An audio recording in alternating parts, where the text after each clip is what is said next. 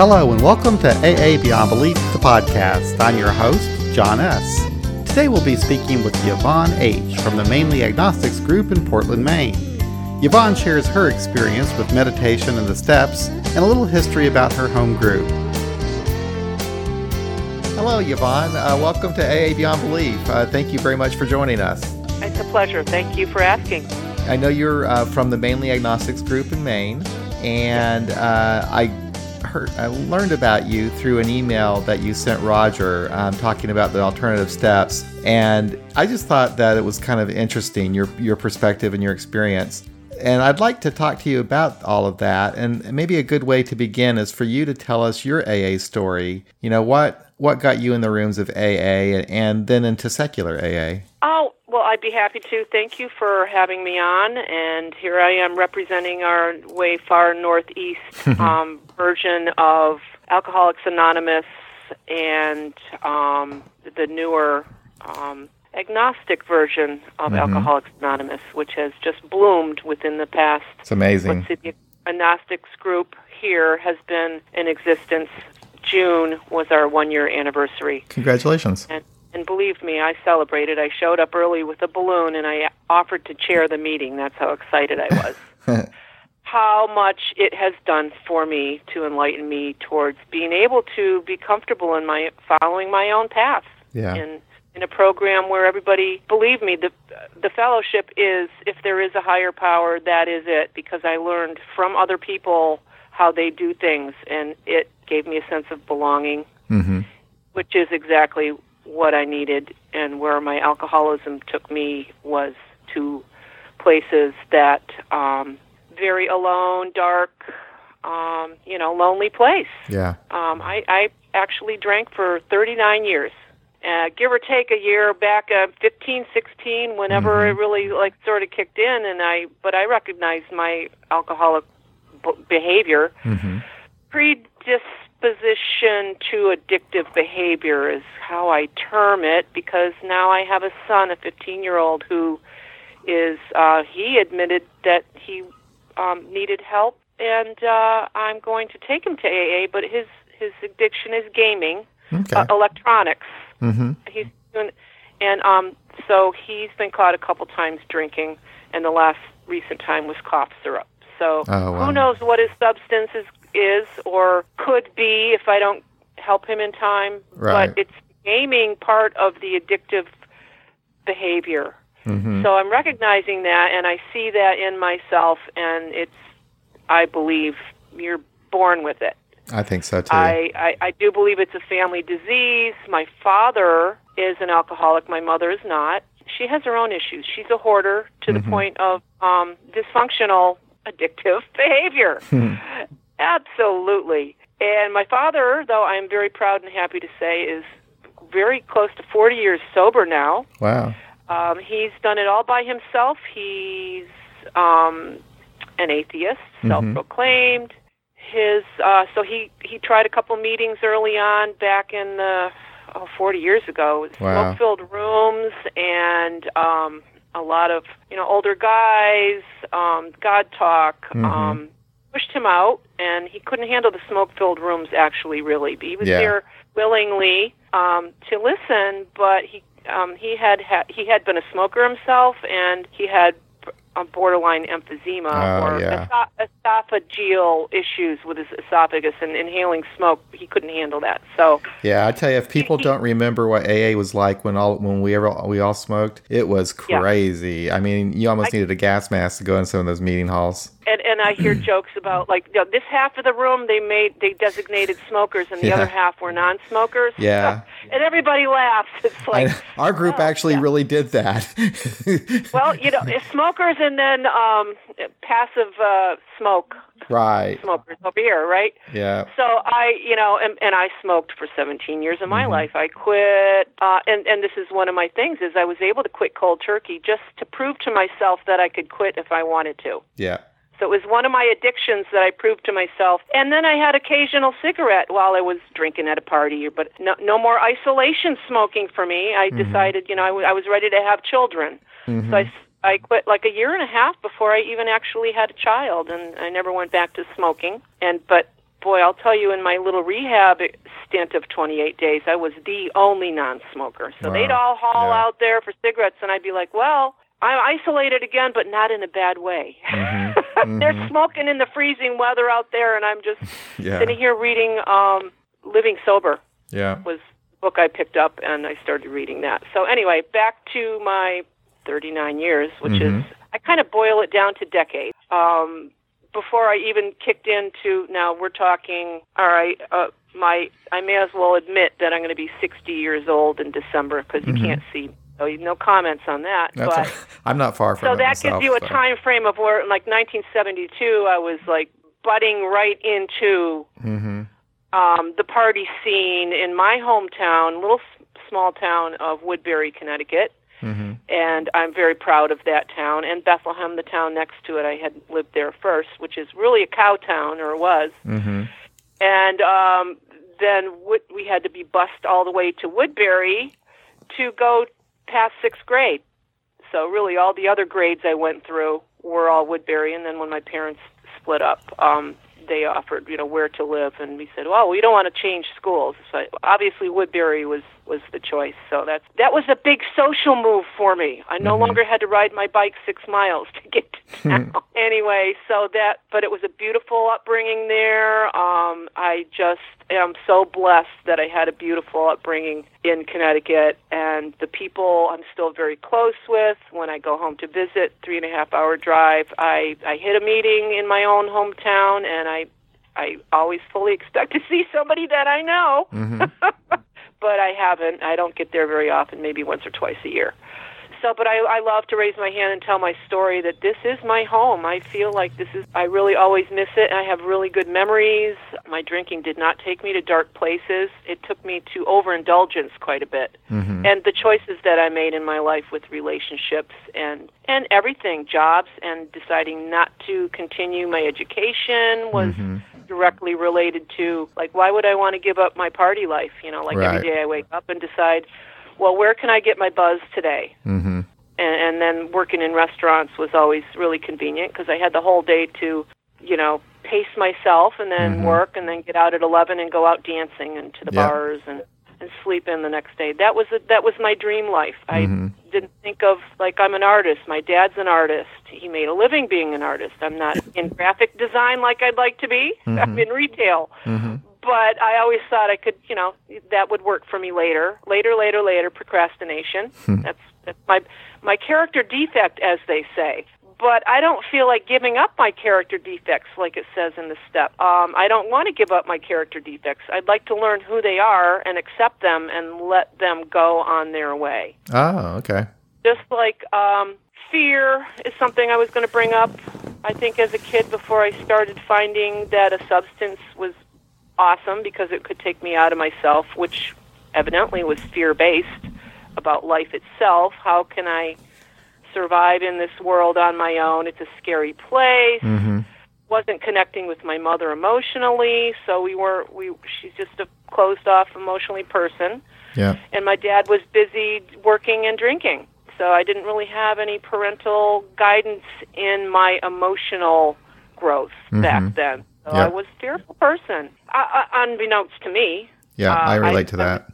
You know, drinking really p- gave me an out outward personality, but other than that, I was very introverted and uh, different from other people, like I hear everybody else say, and I just am so glad I get to go to meetings to hear people say. I felt different from other people. I felt very closed off emotionally and alcohol gave me that the ability to fit in with other people and be buoyant and Mhm. funny and beautiful and make me think that that was my wonder drug until it took over of course. Many years later i was again able to manage it and function. Therefore i gave myself um, permission to continue because i thought i could control it. So that mind game disease versus mind carried on for many many many many years.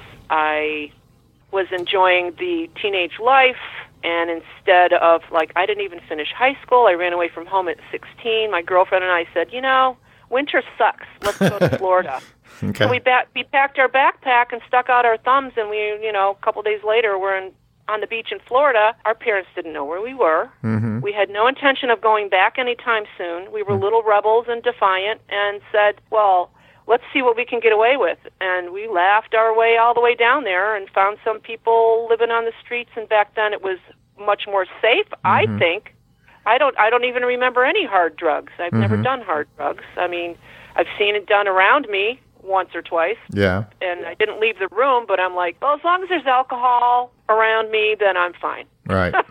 so that's my story right there. Um, but a substance is a substance is a substance, Mhm. and when you're finding finding your like-minded people, like I was, then life was good. Yep. And we had actually a, a I ha- I thought I was pretty lucky to have a decent experience of you know being a 16 year old kid on the streets down there panhandling for cigarettes and Mm-hmm. somehow we all fed each other one person rented a, a little apartment and it turned into a crash pad and we all mm-hmm. just found our little place on the floor to camp out and the weather was nice and we're laughing because everybody up in connecticut was freezing and hmm. we we had no mindset about like do you realize what we're doing to our parents and i have made amends. Yeah. my father told me do you know what you did to your mother Aw. we had no idea where you were for two months Yeah. and then two months later it was before i came back Mm-hmm. because they didn't beg me to come back and they didn't come down to find me although my girlfriend who i went down there with oh her older sister came down all right and found her on the streets and you can't physically make somebody go home Yeah. so so she didn't but at least the older sister was able to go back to connecticut and report that yeah, yeah we're alive and well and we're and and I, then my parents found out that we were alive and well and said, "Could you just please call home?" Was the Oh. only message what we got. Was I'm like, "Uh oh." See, but th- those things didn't bother me at the time, and it bothers me now that it didn't bother me at the time, of course. But that was full blown alcoholism working in my life there at the teenage years. Um, like I said, I wasn't running. I was thinking I was running to something, and, but really what I was running away from was myself because I wasn't getting life the way I thought I wanted it to be. Right. I had a, a beautiful home and wonderful parents. We sat and had dinner every night by candlelight and classical music, only because that was the way my parents preferred face time. You can do whatever you want, and there's not a lot of established rules or strict strict uh, behavior or um, you know manners because both of them had that when they were up. And so they thought they would raise their children more free and liberal and but at dinner time was whether you're hungry or not, you you sit at the table and it's face time and you wait till everybody's done or you ask permission to leave the Yeah. table, whatever. And that was I thought pretty I'd have friends over and they're like, "Wow, you got got to like wait till everybody's done or ask permission to leave. If you're mm-hmm. done first and you have something to do because they're going to ask why would why do you want to leave? Because this is it's not about the food or feeding yourself. Right. it's about face time and family time. Right. so there's four people in my family including my parents. My younger sister's two and a half years younger than myself. So we really were equals at the dinner table. It mm-hmm. wasn't parents and kids. It was four human beings sharing their lives together Nice. is how I look back at it, and it was very, very precious to me. And my parents are still on that level. Mm-hmm. They they really never sat me down and just quickly like what I brought up my son with the uh, taking me up on my offer to to go to a meeting because he'd been in trouble with the cough syrup, and then it, it, suicidal behavior was mentioned to a counselor Mm-hmm. and I'm right in the midst now of calling the school counselor because he knows what's going on. And my ex-husband is we're on amicable terms, and he's explained all this to me via phone call. And so I'm I'm on it. I got I recognize my behavior in my own son. Right. Anyway, just I I the first thing I explained to my son was like I didn't have a parent that sat me down and offered to listen to me Mm-hmm. or suggest or explain that hey you know i have that too i recognize that in you my my father knew i was a rebel and defiant but he had his own issues at the time he was active alcoholism Yep. and my mother was freaked out by it and she saw it in me and she didn't know how to handle it in him and she didn't know how to handle it in me Mm. so she just looked the other way for all Yeah. those years Yeah. Not, i can't remember once her sitting me down going geez you smelled like a brewery last night where'd you go a keg party uh, let's talk about that. And it, Mm-hmm. you know, did say I smell like a brewery, but she didn't say anything else. Um, so I at least have the experience, strength, and hope behind me of getting into AA at the age of what 54 or something like that Okay. and which is the same exact age my dad got sober. Wow. And my message to my son would be, you know, don't bother continuing in the path that you think you may end up in, trying to get out of your head with a substance. Let's find other ways to get help um, and enlighten yourself to really, I think somebody recently mentioned serenity as a subject. Once you get into recovery and you have a few years in you and you feel like you're on the right path, you get a serenity that like you start to trust yourself Mm-hmm. that and it- now you know what it's like to be without a substance for a while and then you get that irritable restless and discontent feeling comes and goes which we all have as addicts Mm-hmm.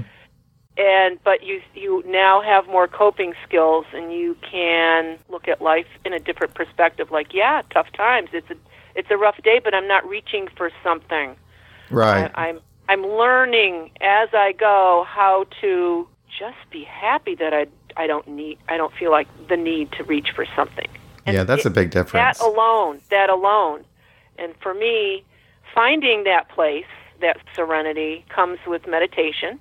Mm-hmm.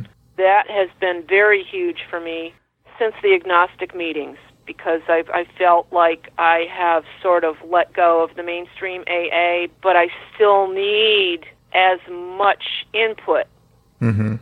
but I don't get it through mainstream AA as much as like one agnostic meeting can last me the whole week as Yeah. far as serenity goes because I'll just hear what I need to hear from somebody Right. and and and and it has a lot to do with um, letting go of the ego, but still being able to trust yourself Yeah. and self-realization and all those other self terms come into mind. But when I try to explain it to mainstream AA, it does sound egotistical. Like I don't need God, I don't need anything, but I have the ability to connect with my inner being, my soul, possibly my guidance, my my insight, and it is hard to put into terms, but Yeah. it's in there, and I connect with it through meditation, and um, it guides me. So for me, it's not a higher power; it's an inner power. Right. I'm glad you mentioned meditation because I'm trying to. I need to start doing that. Um, Oh, This- yeah. I, talking to the right person. It was very. It's not easy. No, it's not. It's, I I think of it like of as exercise. It's like it's so hard to get into the habit of doing it, but then once I get into the habit of doing it, I, I get the results and benefits from it, and I enjoy it, and I look forward to doing it. But if I don't, if I'm not doing it, man, it's so hard to get back into the routine again, and that's where I'm at. I haven't been meditating for years now, but. I, I did for on and off for quite a number of years and I always loved it when I was doing it and a lot of times I would do it in conjunction with physical exercise. The two kind of go together for me. Right? Because it is a relaxing of the mind as well as relaxing of everything else. Mm-hmm. And uh, my suggestion would be possibly go into a good bookstore and look at the self help and find out how, like the Buddhist. Yeah. I, I lean towards the Buddhist um, embracing of nothingness, embracing of letting go of everything. I should say divesting and being Right. and, and people who to God as their higher power or a higher power that is strong enough for them to ask and pray for the strength Mm-hmm. and for the guidance is more of, to me, like um, a reliance Yeah. on something, just like a reliance on alcohol. They're now relying on getting something from somewhere else Right. to fulfill their needs. Right. Whereas the what I clicked into the medication and I just grab in my book, The Joy of Living by Yongey Mingyur Rinpoche. Somebody gave me that, The Joy of Living, and there's a lot of good books out there. Mm-hmm. Not one in particular, but just opening up a book and getting maybe clicking into something that reminds you that ah yeah, that's what it, I remember what that meditation was like. Yeah. And It's a good I mean, idea. I- it helps you train your mind. Uh, um, Uh, like like what you were talking about, letting go. Um, when I was, what I like to do when I meditate is I just kind of let my, I, I'm, I, I don't try to block out my thoughts. I kind of use my thoughts. I, I say, okay, my brain is just going to do what my brain does and thoughts are going to pop into my head. But what I do is I, I say, I don't have to grab onto that thought. I can just let that thought drift away.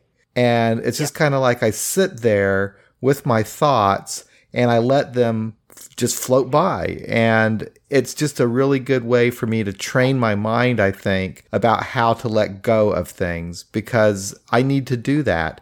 I mean, how many times, you know, I might be in a situation at work or something and I get mad about something and I just can't let go of the thought you know? So that's what I, that's why i like meditation so much. It just helps it helps me with the letting go and controlling my mind. It's i see it as exercise for the mind.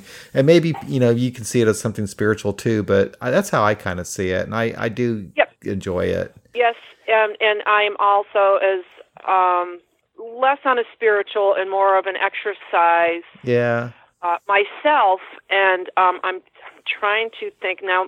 I have my my Bible in my hand, which is Beyond Belief: Agnostic Musings Oh, yeah. for Twelve That's a great Step Life. Uh, finally, daily reflections for non-believers, free thinkers, and everyone. yeah that's right And I don't even think it's for like from one person. I think it's a. oh yeah I, yeah I don't think it's a really good book we use it at our meetings Joe C. Oh, Yep. do you? Well, Yep. you I, that doesn't surprise me. So, um, about just touching on the meditation thing, I because I get from this book so much that I can't even put into words. mm-hmm But it's in my head on and, and it clicks with me, and I realize I'm I'm not on a wrong path. I, I think I'm on the right path, but I can say I'm at least I'm not on the wrong path when I'm clicking with things from the book, such as you know, just get into your meditation and find your own way. yeah Um, and um, if I could find the term that that really explains what meditation is for me, and um, I work with a person who's not an AA, but he goes hiking a lot, and really into the mountains, and he goes out there. So he knows I'm in recovery, and when I when I told him what I had heard, to try to explain where we go in our lives when he's in the mountains and I'm meditating, the same process of meditation or connecting with your inner spirit, your energy, your your guide, the energy that existed before you were born into human human form and that will likely live beyond your human form. It is energy, and Right. energy cannot be created or destroyed. That's right. Ask any scientist. That's Yep. Einstein coined that one. yep And uh, so, what is that energy? Mm-hmm. Um, without delving too much into it, because it's mind-boggling, it is the space that we go into is the space between thought. ah So, like you were saying, you thoughts come and go, thoughts come and go, but the actual split second timing of in Ah. between thoughts is where this is where the Buddhists and the monks train their mind to go. interesting They are with letting their mind find the place between thoughts. Ah. It's a very difficult. It takes training. It's an exercise. And how difficult is it? It's very difficult, yeah right? right But that's the place where you find your serenity. isn't that interesting And when I talk to somebody who just doesn't even have addictive behavior, my got my buddy in the mountains, he's like, "Bingo! That's Mm-hmm. why I go to the mountains and walk my butt off for 10, 15 miles. yep It's the, it's because it takes the first 5 miles to get all those thoughts out of the way. right And then before I turn around and re- on the return trip, I found myself at the top of the mountain looking. mm-hmm And all of a sudden there's no thoughts in my brain, there's just being. yep And Yeah. I went, wow, he understands what I'm saying. How can that be? He doesn't even have what I have, mm-hmm but he has the same goal because he's experienced that instant of space between thoughts. That is so interesting. you are being. You are being, and you're connecting with your Right. being. Wow. I don't know if I put that into words correctly, but as long as you can understand what I'm saying, I love it. and I yeah. kind of heard, I heard that about you, and that you you miss meditating, and I said, Mm-hmm. oh, I, so you're not new at meditating, Mm-mm.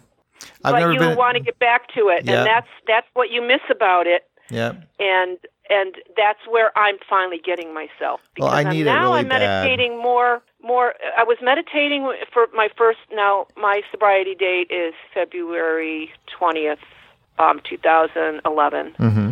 so I'm th- about uh, I'll be coming up on 6 years this February so for the first 4 years I um did it mainstream AA, and I just couldn't find that space in between thoughts because I was Yeah. overwhelmed with uh, uh, turning my life and my will over to the care of God. And I You tried know- and tried. I I joined Big Book Step Study. I had sponsors who made me go to my knees and pray. when did you start going to meetings, Yvonne? And what was your impression of those meetings? What what how were how were you treated? What were you thinking? What was your experience All? AA meetings or That any you start when you started off. You started going to traditional meetings. So Yeah, well, I was introduced to AA through rehab. I didn't want to go to AA. I was in a 27 year marriage to a person who was very passive as far as enabling. hmm And, um, you know, I would get drunk, and at the end, he would be like, I'm going to call the cops to put you in protective custody for your own good. He never did. But there was that was as far as the threats would go, and taking away the car keys, and be like he he wouldn't want me drunk around the kids. And he'd be like, "Go to bed then," and I'd be like, "Awesome," because I can go up there and close the door, and I got wine in the closet. I'll be like having a party here. That was my goal was to like escape my own family. Woohoo! hmm So that was pretty sad. And eventually the ultimatum came is like I have to go get help. And I was really talking to an excellent counselor therapist person, wasn't even a psychiatrist, hmm that suggested, you know, 28 day rehab would be really good for you to get out of that element that you're in that you keep going back to, which is isolation Right. and it would be good to be around it anyway. Anyway, she used to work there, and she she worked on me for a while. She was a very good listener because I just swing by and buy vodka at Rite Aid after I would meet with her once a month, and like, oh, good, now I'm good for a whole month. I don't have to go back to talk to her. So, so it took years, hmm but I finally took her up on the rehab. Went there and got out of that element and uh, away from the hu- enabling husband because Yeah. that was just a vicious circle. Sure. And he already threw his hands up and said, because he researched everything, he's an IT technical person, researched addiction and threw his hands up and said, I don't understand addiction. You're going to have to go get help, basically, mm-hmm. meaning on your own. I can't help you. And that would have been a, a time for somebody to go to Al Anon, really, if they were willing to go find out, but that wasn't his choice at Right. the time, so that's okay. That's all behind me Sure. after during the rehab, of course, it was really a beautiful stay in a nice old farmhouse, 16 women. Every other night they'd take us out. Every other night we'd stay in and do meetings. hmm So there's AA meetings in a group with other women. Five, six of us would be. So that was my comfort zone. If I can go into AA like holding ha- somebody's hand, hmm then it wouldn't be a scary thing. And but that that was where I first said, you know, my name and that I'm an alcoholic out loud. So I even heard myself say it. hmm And I've been doing that ever since. I need to be reminded every single day Yeah. who I am and what I am. So that was helpful getting that out of the way. And I we have all kinds of meetings, discussion meetings, Mhm. well, speaker discussion, the we got the big book meetings. hmm We have just speaker meetings where you can sit in the audience and it's open usually meetings where you can bring bring your kid, bring your friends. I bring my Right. dad, he's willing to go to meetings. My mother even goes to meetings to Mhm. see what it's all about and she has her own addictive behavior, but it's not uh, alcohol and says to me, "You know, this is a good design for living these steps. Yeah. It's basically laid out where you can, you know, not do the God thing or the God thing, and that doesn't come up in discussion, but a way to find your own way through life. And and it it, it the the steps, the twelve step program is it, it's eighty something years old now. Right. I I personally believe it needs to be revived, Mhm. and through the AA Agnostica online, Mhm. our meeting found the alternate an alternate version of steps, and they tweaked Right. it a little bit. And um, so I love my meetings. I go to spe- I, I really still do try to plan my day around meetings rather than plan my meetings around my day. Right. And I I, I go, there's nooners, there's women nooners, there's Mm-hmm.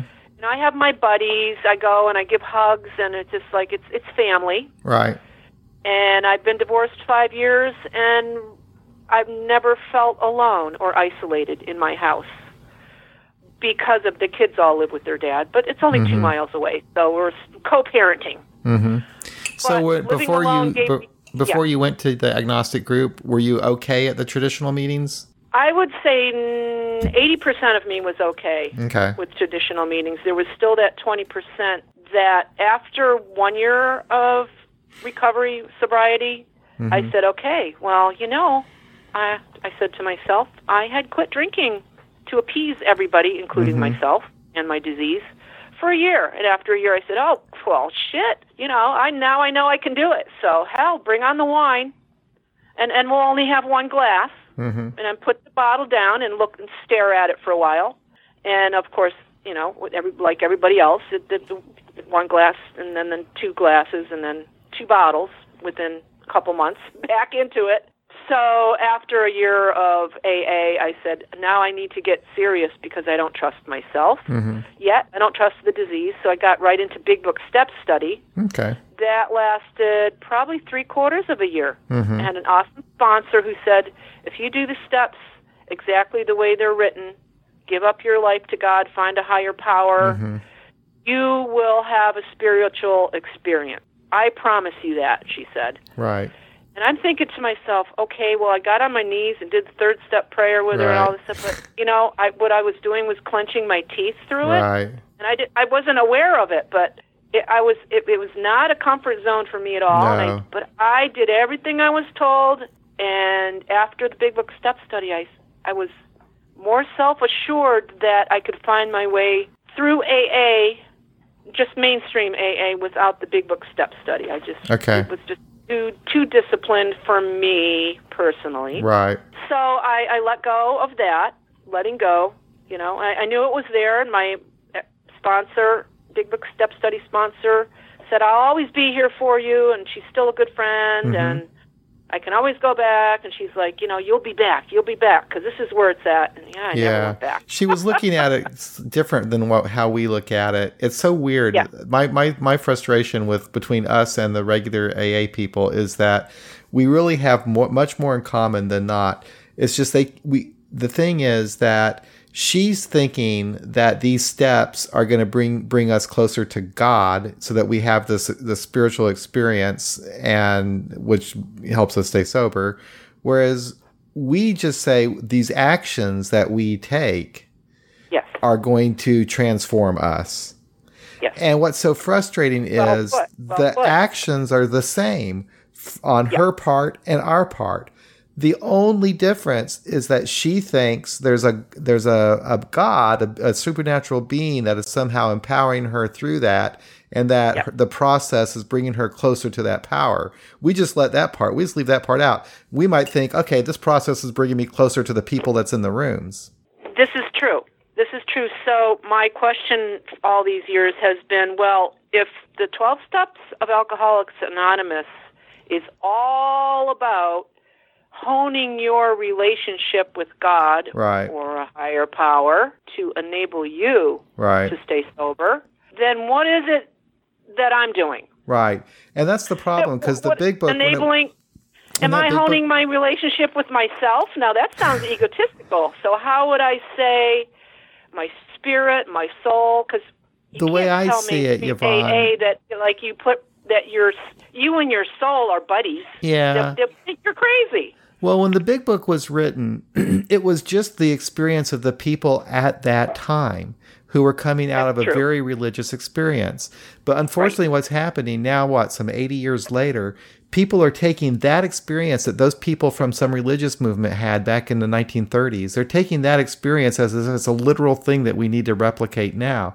Instead of saying, hey, we can learn from what these people this is what they these people felt that this is what they believed were happening to them. They believed that they that they had a god that transformed them. And i can understand why they would feel that way because when you stop drinking or drugging it does feel like some something that you can't explain, something that was beyond your power to do ever before has suddenly happened. And I can Right. see where you could attribute it to a god or something, but we just don't do that, you and I and other people like us. But Right? I guess that the thing is, if they study that big book, I wish they wouldn't study it so literally. And I wish that they would be able to say, okay, this is what it was at that time, and this is how I see it for myself today in the year 2016. But they don't. They like to they like to say, no, it says right here on this page that the purpose of this book is to bring you closer to God. And that's what the big book does say. I mean, it, all, it really is trying to bring us to God. I, I, I yep. And my favorite thing now to do is, and they, you know, when I celebrate my anniversary and or at my home group, am able to get in a word edge, edgewise at the podium because it's a speaker. Uh-huh. I whip out, I pick up the big book, and I go to page 417, and it, so they see me holding that big book, and I'm reading from it, and I say, and my whole recovery is on this one page, and they're Uh-huh. like waiting with bated breath, and I read acceptance, yeah. and when I read acceptance, uh, the part of um, nothing happens in God's world by mistake. Right. I omit the word God and Okay. I replace it with our world. There you go. So That nobody- Nothing happens in our world by mistake. And people who who know it by heart, they they they they notice that I miss the word God and I put our world, but by the time I'm done with the whole thing, it flows. Oh yeah, pretty much everything. Everything works without God. Really, it does. It, uh, they understand why I omitted it. It wasn't Yeah. to make people. It wasn't to upset people. Right. It was. It was my perspective only. Right. and they're going then they i see the look on their faces a whole room full of people and they say oh well that's what works for her Mm-hmm. because that's the way i explained it to people this is what works for me acceptance because that's what i do when i meditate is like i am in full acceptance of where i was Yep. And where i am right now and if i keep doing what i'm doing i'm going to be okay today and hopefully what i do today will help me tomorrow Right. and it's that simple. It's not. It's not like rocket science. no. Um, maybe it is actually for an addict to be able to be sober one day at a time. Personally speaking, because I drank for so many years, thinking I can control this. Yeah. So I'm always wary that you know that little voice is going to, you know, tap me on the shoulder and say, "Look, go down that aisle. There's vodka down there." Right. but I've been, you know, totally not bothered by any of that, and um, very grateful for it. And my father, his wisdom, forty years sober, just says to me, "You know, you can never drink again, right? You can know you can never drink a drop of alcohol again for the rest of your life. You understand that?" And I would say, "Yes, I do, Dad." And he would say, "Very good." And so that's that's all I hear from him. There's no lecture. There's Right. no uh, his meditation is listening to music and doing his art. Yeah. So he's found his space between thoughts. Right. He lets the music take the thoughts. He does his art to get things out of him. He lets the music come in and the art go out. Mm-hmm. So he's become a vessel of being. And I Yeah. can see that in him. He's very he's very centered and he has that serenity, man. And he didn't get it through any AA. Right. So I I'm blessed. I feel I'm blessed because I've gotten my enlightenment through the fellowship of Right. Alcoholics Anonymous, and I am totally indebted to them. All those people who show up at meetings Yeah. to claim their seat, and therefore my greatest joy and mission is to give back Mm-hmm. and like I am right now sharing if I can find one person who can relate to going into a AA meeting and looking at the steps on the wall saying this is not going to work for me Right. don't focus on that Right. Just keep coming back and you will definitely hear something that will help you sooner or later Speaking of but if you don't keep coming back you're not going to hear it so tell me about tell me about Mainely Agnostics, the Uh, alternative steps that you were using, and your situation with your central office. uh, yeah central office.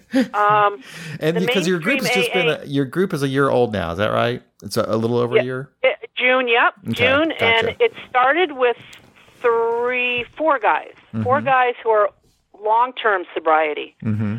We would call it, used to call it old timers. Now we call it long timers. Right. Um, 20, 30 plus Uh-huh. years, uh, who really were agnostic, and a couple are self-proclaimed atheists who Mm-hmm. got together and said, you know, it's time for a meeting for everybody, including us Mm-hmm. not a meeting just for us, but a meeting where people can be free thinkers, period. And since mainstream AA doesn't know what a free thinker is specifically, because it's not in black and white somewhere, Right. we will call ourselves agnostics. There you go. And Mainely ex- agnostics, spelled like the state of Maine, throwing an mm-hmm. E there, in mm-hmm. there, Mainely. Right. Had to put that plug in because they spelled it wrong on the meeting list. Oh, great. L L E Y, but it's E L E Y. It's Right. Uh-huh. Like, no, we're trying to like you know do this for everybody. Um, first one of its kind around. Portland has a wonderful, excellent, large, very available uh, recovery mm-hmm. uh, um, web of meetings. And actually, phew, the Portland group, which is still alive and well after all these years, 40 something maybe, Mm-hmm. Um, is started the Chip Club. I guess that's their claim to fame. They actually started the Chips. Do you, you familiar with the Chips? Yeah, they're the ones that started that. I never knew that. Yep, yep. That's that's their proclaim. Who knows? I don't know if the fact checkers have Right. checked that. We all need, we all need fact checkers, but Portland, Maine, yeah, supposedly they started out very very long time ago. So, and you know, Maine is a huge state, Mhm. huge, and I'm lucky enough. I'm like I said originally from Connecticut, and um, the meetings are small in small towns Mm-hmm. but but Portland, Maine, and I don't live right in Portland. I live a couple towns out, and there are one or two meetings a week here. But for the most part, we got to drive into Portland, not that far. I feel um, sad that people are further out and don't get as much opportunity Mm-hmm. because there there's four or five meetings a day, six meetings a day here, Mhm. all hours the day in Portland, and it's people come here for recovery from Massachusetts, New Hampshire, Wow. anywhere in the country because they keep hearing that the recovery community is so awesome here. Unfortunately, uh, Governor LePage, uh, who I hold personally responsible for pulling funding Mm-hmm. for rehabs and detoxes and recovery and putting more cops on the beat because if we kill the Oh. dealers and shoot them down, then there won't be as many addicts. Mhm. Is his point of view. Sorry about that. I just had to put that right. in there. Very well. I know people who work at the the very overloaded um, one detox in, in Portland, Right. Um, and it's just insane. People lining up, they're sleeping on the sidewalk Yeah. because there's no beds, there's no help, there's and they're overlooked. So I'm I volunteer when I can. Mm-hmm. Um, and it's just a sad thing out there. And there's you know alcohol's not the only issue. I Right. was only one of four people in my rehab out of 20, oh, 16. Every it, opiate addicts are very opiates are are very addictive over here. Right. it's pulling a lot of young people. And now, and that was five years ago Mhm. when I first got sober. Now it's like this synthetic heroin Right. stuff, and I'm telling you, it's a scary world. People, young people, are raising their hand in meetings, going, "You know, I've just lost another friend. They sent me up here from Wor- Worcester, Massachusetts, and four of my friends OD'd and died last week." I mean, they go on with these stories that are scary, sad, and true. Yep. And times are tough out there. And I'm looking at my 15 year old going, Who? I thought cough syrup was bad? Let's Yeah. grab him before he reaches out for, for whatever those dealers are handing out. Yep. Because the dealers are handing stuff out and it's killing kids. It's frightening. So we have we have an epidemic, Mm-hmm. you know, of our own here. But uh, the AA community, well, uh, reeling back to Mm-hmm. what mainstream AA and the alternative steps, which I kind of wish I had a copy of. I I was I took that copy because we would read that in the beginning Mm-hmm. of the meeting, and I I had copies made, and I would hand them out Mm-hmm. to people who wanted them and say, you know, there are more on the desk here if anybody Mm-hmm. wants a copy of this stuff.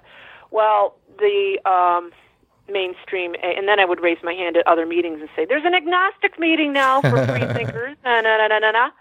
And these guys, the the um, GSR and all those guys, um, two of them came in to join our meeting once, and I recognize one guy who's my buddy, who's like, there's no way I'd ever see him in an agnostic meeting Right. because he he has his higher power all established. Mm-hmm. So I was wondering, hmm, I'm curious, and I didn't know this other guy who was the higher up uh, mainstream AA representative, Okay. and they heard that we read the alternative steps, Okay. and I tried to hand him a copy, and he's like, "No way!" And I'm like, "Ooh, I wasn't expecting that attitude. Why are you here?"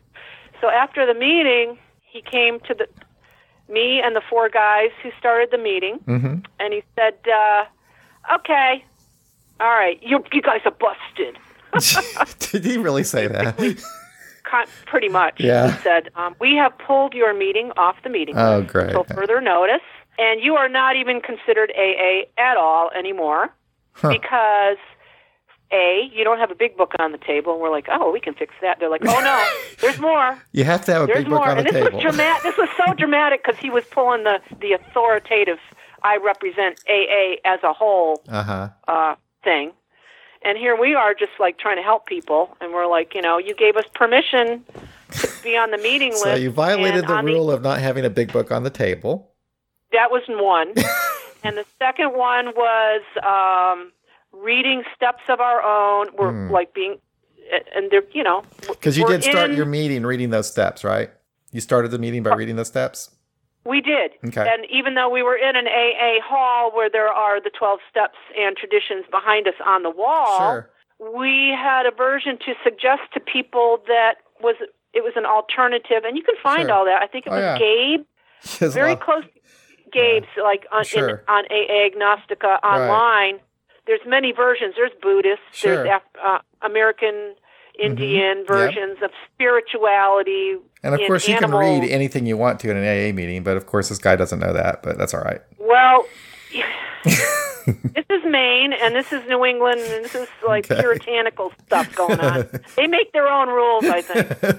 but he's and he goes, well, and I'll I'll tell you why um, the step in particular why we can't read our own steps, Okay. especially the bottom line where it says, you know, um, helping other alcoholics Okay. find find recovery. We substituted the word addicts. Okay. And in mainstream AA, that's a, a wrist slapper. Mm-hmm. We do not use the word addicts in mainstream AA.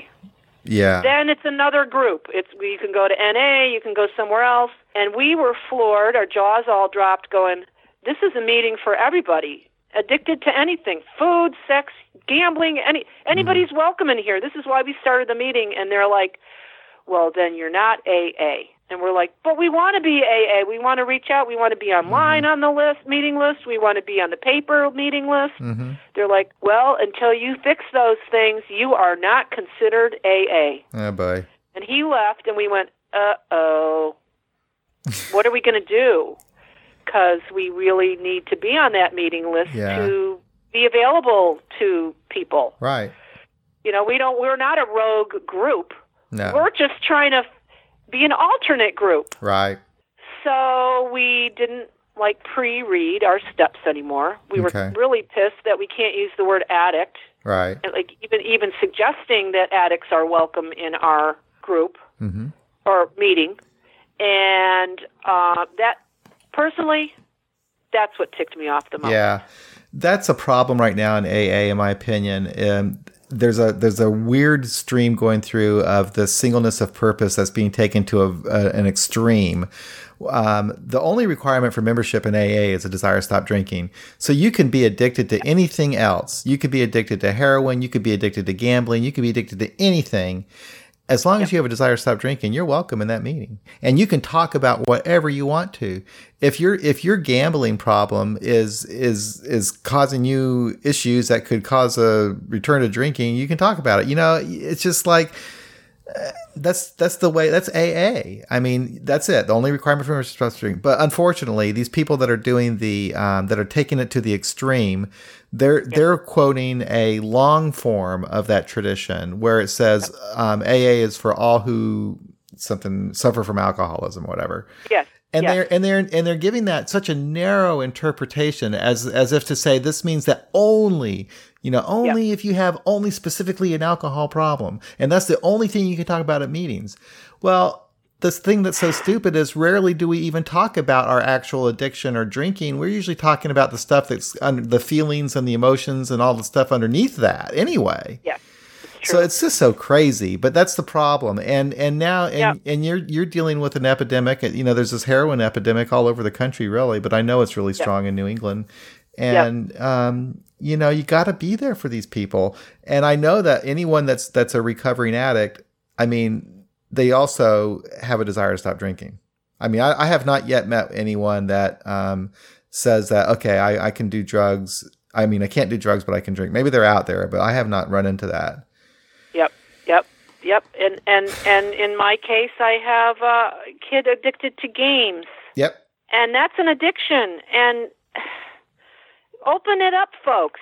I mean, you know. So I do. Uh, the third tradition saves my butt at meetings because I kind of open my whole thing with that a lot of times when I know that if somebody's going to heavy on the God stuff, I'm like, but you know that works for you and that's awesome, but it doesn't work for everybody like you say it does and you say it will because it's in black and white. Excuse me, there are other people who come and go from here and you don't want to keep them out of here. I was I could have easily just left, but since I was in rehab, they kept me coming back. I I just said, "Oh, this isn't for me because look at these people. It's like going to church." Yeah. I it said. "That's not doing anything for me." And so I was at a meeting last I- night that was truly like a revival meeting, but it was kind of fun. But it was a traditional meeting, but it was it was unlike anything that you probably it's un, un, unreal. But anyway, it was fun. Well, you know, and, and uh, I researched like Quad A. I've been online doing all that, and the atheists and agnostics of Alcoholics Anonymous, Mm-hmm. and it, it's like all over California, the Southwest. There's some in Florida Yeah. that I want to go to Tampa and look up. There's one in St. Petersburg I want to go Yeah. look up when I go down and visit this winter. And I've been to meetings down there, and they're they're bigger meetings because Florida has a lot of Right. people. So I am happy for, to represent recovery in Portland, Maine when I go down there and go. You know, I bring my I bring my fellowship with me wherever I go, and Mm-hmm. Yeah. that's a blessing and a, and a wonderful thing to be able to do. yeah. But here I am. I'm going to bring my kid to an AA meeting, and I've been talking to my AA buddies. Um, is there anything you would recommend? Have you heard of anybody with young teenagers, uh, like NA meetings, or you know? And there isn't anything out there right now, obviously, because we have the drug addicts coming to AA meetings. And just simply like they even did in rehab, all the opiates, just substitute alcohol for whatever it is in your mind when we're reading out of the book. Mm-hmm. And so that I'm going to have to establish with him is like any addiction is what we're talking about, and just focus on people people's recovery from whatever that is. Mm-hmm. Because he's going to say, "Well, I don't know, cough syrup is that alcohol? I don't know. I'm not. I don't not. I don't even drink." I'm like, "Oh, but yeah, but you do." Yeah. Cough syrup is is that uh, he's Yeah. had incidents. You know, the first one was alcohol. Right. He got very drunk, and the second one was then the cough syrup. Right. He stayed home for days afterwards with sick. Well, here's another problem, Yvonne, about the um, taking this thing to the extreme, to the singleness of purpose thing. Newcomers, they don't even know when they go to their first AA meeting. They don't know what an alcoholic is. They they might not know if they are an alcoholic. Yeah. They they need to find out, you know. And maybe you know people say, "Well, go to open meeting." No, no. They, you know, so that's what's so crazy. I mean, we had this situation once, and I, I'm at fault here because I, I, I had some people that were giving me a hard time about singleness of purpose and accusing us of not being an AA group and all this kind of crap. Well, anyway, Uh-oh. I was at this one. I was at a meeting, our We Agnostics meeting, and uh. we had a guy come in for the very first time, and he was talking about having be- being oh, being uh, eating too much, having, an overeating problem, right? And then another guy was there at the meeting saying that he had a marijuana problem. Okay, well, I was all paranoid because I had this person t- telling me that we weren't a real A group because we had druggies or whatever. And so um, I turned to the guy that was overeating. I said, "Hey, you do know this is a this is a, a this is a closed AA meeting for people with a desire to stop drinking." And okay, so the, the desire to stop drinking. This guy's like, okay, what does that mean? What desire to stop drinking? I, you know. And so he says, well, do I need to leave? And and we said, no, no, no, we don't want you to leave. So we made that an open meeting. Well, it turned out the guy does want to stop drinking. He just didn't know our stupid language. When I said, do you have a desire to stop drinking? He said, I don't know you know i just i just know that drinking is messing with me right now you know? I i just i need to do something. Um uh, do i need to stop? I guess so you know? And it turns out now he's just introduced himself as an alcoholic. He does have a desire to stop drinking but he didn't know that. That's a weird right. question to ask somebody. Do you have a desire to stop drinking um, are you an alcoholic? Well, I don't know. All I know is that I'm drinking a lot and it seems to be causing me problems and it manifests itself in these different ways. So it's like what happens, and I'm rambling a little bit, but what happens is when we start quizzing people because of this, it throws them off and it makes them feel like, you know, they're under some kind of pressure. Just let people discover for themselves if they belong in the meeting or not. That's how I feel. Yes, and and I specifically pay attention to old timers. How do they say what they say? If they've yeah. been in it long enough and they have a message, when they raise their hand, I pay attention. And when I first came in, I paid a lot of attention to the people who have um, stories about going back out and coming back in because yeah. I didn't want that ever to happen to me. I'm a I'm a white chip wonder, as they say. I never had a desire to pick up a drink since since I was willing to get sober. I latched onto that, and I would just my experience has been a wonderful thing. That even with the living alone isolation thing, uh, I and I have one walking distance to the liquor store over here. I could just like you know not even drive and go back for more, and it would be a wonderful downward spiral for me. I would yeah. never get busted for drunk driving. So I had all these thoughts in my mind, but. um basically that was where my attention was focused in the beginning was like I, i'm afraid of going but i'm afraid of that disease poking its head back in and going back out and they have the re- the stories of like not all of us are lucky enough to come back in here. Right true. Guilt shame and remorse keep us back out there drinking and i'm thinking oh god that could be me. And then later after i was like hey i got four years under me now and now five. What i do is i pay attention to the message. How can i relay my message to where it will it will help somebody. Right. And one of my favorite old timer guys is Ed, who he's just he's a he's a whoop ass kind of guy. Mm-hmm.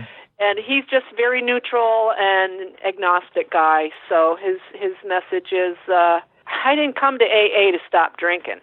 I came to AA to to stay stopped. Right. That's his simple message, and I like you know, it took me really years to understand what he was talking about. Mm-hmm. It's not easy to decipher what he meant. Like, what do you mean you didn't want to stop drinking? He's like, oh, well, you know, anybody can do that, but how long do you stop for? And I'm like, oh, yeah. that was me. Yeah. I did that for a year. I want to stay stopped now. And that is what made him want to keep coming back. He wants to stay stopped. Yeah. It's so simple. It was so obvious. It was staring me right in the face, and I didn't see it. Yeah. well, your group got back on the meeting list, so um, and I, I guess that it wasn't quite so easy, but you had to let them know that you were complying with everything. So you. Yep. So what did you do? How'd you do that? Yep. Really, the G, GPR guy was group representative uh-huh. for this district right. guy, uh, who's the higher up, who was in agreement with the guys who started the meeting to, to start that type of a meeting. Uh-huh. And and they were in compliance with him. Um, they got back with him and said, "Okay, well, we really want to help people, so we'll, you know, we'll put the big book back on the table." Didn't even realize it wasn't there to begin with. Sorry about that. I mean, you know, we'll just like grab it off the shelf. It's right there. We'll put it on the table and. Okay. I said, good, because I'm going to be picking it up for acceptance now and then, uh-huh. even though I have my own copy.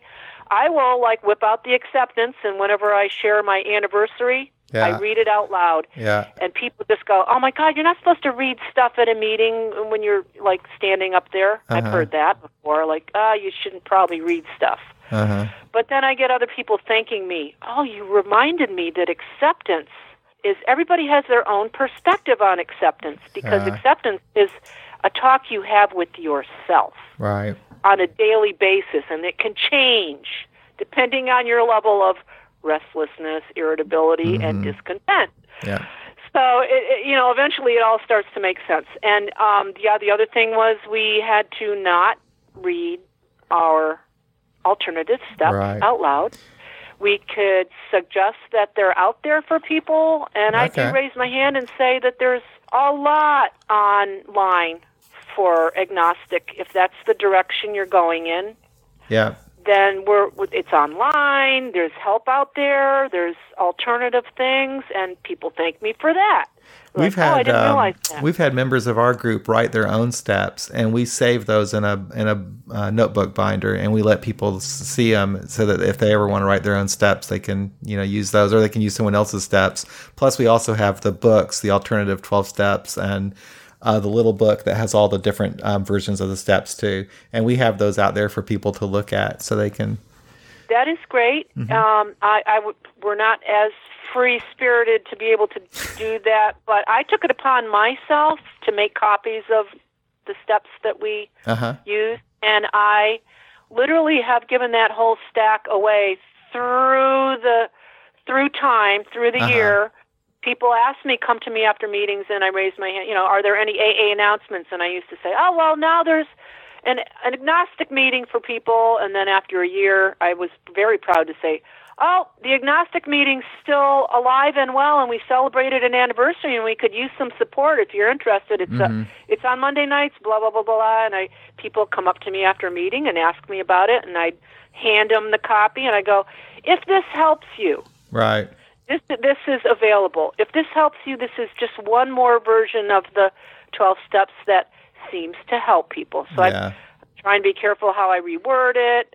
We're not starting a cult. We're not going against AA. We're not a rogue group. We're you know I have, I have to explain more what we're not than what we are. Yeah. So for now, it's been working, and um, I did a funny little thing uh, that I noticed the last time I mentioned, uh, and it was when Ed, the the I want to stay stopped guy, was chairing a meeting randomly on a Tuesday night, and uh, I, of course, you know, was the speaker discussion, so I raised my hand. "Ed- Hey, Ed, thanks. You know, I learned a lot from you from the beginning, and you know, our agnostic meeting's still alive and well, and da da da da. Well, you know, the uh, guy, first one of the two, were both in that meeting. The ones that uh, were the, the, the spies who mm-hmm. came in from mainstream AA and then told us that we were doing it wrong. Mm-hmm. Well, one of those guys showed up at the next agnostic meeting. I think they were checking up on us, make, mm-hmm. making sure that we're following protocol. Right. And I didn't. s- I, first, I was going to like tell the guys in the meeting that started the meeting, like, you know, we had our spy back here checking on us. But you know, by the end of the meeting, all that, all that left me because I'm not there to prove anything to anybody or go against anybody or argue with anybody. I just I recognize that he was in that meeting not for himself. Right. he's my buddy Bob, uh, but he's there to represent mainstream AA, and there's a reason for that. Mhm. There is a reason that mainstream AA is what it is because it's as tradition protocol has to follow a certain way of that's their group consciousness is to Right. follow it that way. They, So they want, that's not- right. There's people in those groups. They want to do it that way. and, and, and mainstream AA is that way for now, and hopefully we can open it up to addicts and other recovery people. We mm-hmm. can all be a, we can all help each other in the near future. We can mm-hmm. change for the better. Yes. It, it, it's not it's not being defiant and changing AA. We're not trying to rewrite the steps. We're just trying to offer alternatives. there you go. Exactly. So, so I don't know how much time I have, but I had just, just a little one paragraph from Okay. from Beyond Belief, Twelve Step Life, and I ha- copied it on my phone. And when and I show it to people whenever they ask me, "What's all this agnostic stuff going on?" and like, how do you do it without a higher power or an other power or something? How do you do that? And I, you know, I have to come up with something. hmm So I said, well, you know, I've highlighted a paragraph from from this book, and if and I hand it to people, they can read it right off my phone. and get the book. Mhm. Not me preaching. It's like I found something that works for me, and, I, and I'll tell you, I've been looking for an agnostic sponsor. There aren't any here. the women in my agnostic meeting, one is like fairly new, and the Mhm. other one's very self-sufficient, and she doesn't want to be a sponsor. She's barely able to help herself, and then Mhm. the other one travels so much she's not around, and she's like I said, I can do a long distance sponsorship, and she's Mhm. like, Yeah, I'll get back to you on that. So I have, like I said before, for the four years followed mainstream AA and then came to the agnostics. And so for a year and a half, after I stepped back from mainstream AA, I have not been doing steps. I think I made it through step six at Mhm. one point, one sponsor, and left it alone and never went back. Mhm. So I've been sponsoring myself and Mhm. putting myself through my own steps Mhm. and I'm happy to say that it's been working for me. So when somebody s- stands up at the podium and says, you know, if you don't do these steps the way they're written, you're going to drink again. Mhm. I have to not just raise my hand, but stand up and say, "Excuse me, Good for you you. may not be helping somebody by saying that." Good for you.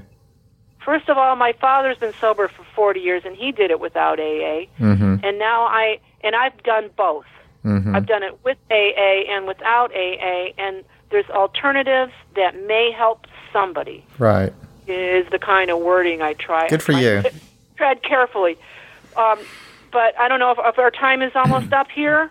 Go ahead. But I just, I really wanted to share this with you. Yeah. This is the only thing I really had on my mind that Mhm. that I would share today. The rest is ad lib. Mhm. But going back to the meditation and the Zen perspective, it says, um, and what page is this? Well, you know, it goes by date, right? Okay. Mhm. So I'm on August 26th here. Mhm. Just a little, if I may read this, Yeah, please. with like two second moment of silence because I need to center for a second here. Because this is all of my recovery in one paragraph. Okay, quote From a Zen perspective, enlightenment is atta- attained by embracing emptiness, being, and nothingness. In this respect, wisdom comes from letting go, not from seeking. While one looks to the God of the heavens to be filled with serenity, courage, and wisdom, another merely divests themselves of chaos, fear, and biases. Both goals have no finish line. As recovery is about balance, we are going to get more done each day if we monitor, uh, monitor our serenity, courage, and wisdom. This way, we are content in the process and, and not anticipating an end or a goal. Unquote. Yeah. That's Now, excellent. that's pretty much what we were talking about, right? Yeah. Absolutely. E- embracing emptiness, which is scary for some people, emptiness. They want to fill up that God shaped hole, Mm Mhm. Right? Mhm. Which I've researched and is, and the scientists like um, deGrasse Tyson, Neil deGrasse Mhm. Tyson, who everybody claims he's an atheist. He, in his in his own words, he goes, "I never claimed I was an atheist. Right. He categorized me that way." Mhm. but his version of emptiness. Well, he he talked about the emptiness in our Mhm. lives that we fill with a substance or a, a, an addiction behavior, and it it's created by craving. Mhm. It's a craving.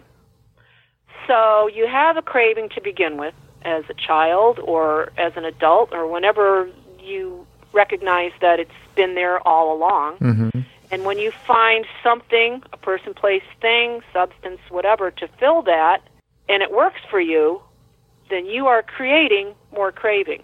Mhm. The more the more you crave, the more you fill, it creates more craving. It's like digging a hole Right. uh, on a beach, and the water keeps filling it in. Mhm. And so when people, and I always wondered, like, how God shaped, like, I have a craving too, but I don't fill it up with Mhm. a reliance on God. Mhm. but I'm realizing what they're talking about. Right. My God shaped hold is not in the form of a G, it's in the form of a C, and it's craving something. Mhm. And I have to recognize that in my recovery, that that's always going to be there. Mm-hmm. And what do I fill that up with? And by reading this paragraph and from a Zen perspective, it is embracing that emptiness and nothingness Mm-hmm. and replace it only with a sense of being. Yeah. I and, love it. And, and and that's enough. Yeah. And people just go, "What do you mean that's enough? What is being?" And I'm like, "Well, oh, maybe you should go meditate on that." Yeah. It's hard to explain. Everybody has their own. And you know, to finalize it all, like my big book step study sponsor who I love and she well, my my recent sponsor too. Mhm. I, I showed her this paragraph and she looked at it and she said, Okay. And then she looked at me, she goes, But you are still seeking your higher power, right? I went, Oops. Yeah. I knew right then and there that uh, she can't help me. And she already said, I don't think I can help you because I haven't done it this way. I, Mhm. all I know is my own experience from how, what I learned. She goes, I don't think I can help you with this, Mhm. embracing nothingness. Because for her, it's seeking a higher power and honing your relationship with a higher power is ultimately the goal of Right. recovery for her. And I realized that sadly uh, we must part ways. Yeah. we can still be friends and re, you know get together for tea like we have been doing, but as far as working on the steps, she's wasting her. oh, I wouldn't shouldn't say wasting her time because uh, being a friend in recovery is an awesome thing. Right. I, I, I don't want to commit to having her try to help me Sure. when when my my perspective is is different Right. so different. Right. So very different. So for now, I'm helping myself, and I'm, I'm. That's not the way I want it to always stay. I'm, I'm very open to having somebody who can relate to the alternative steps Mhm. and can go through those together. mm-hmm. Uh, because again, you know, the journey is what it's all about, not Yeah. the result. I agree.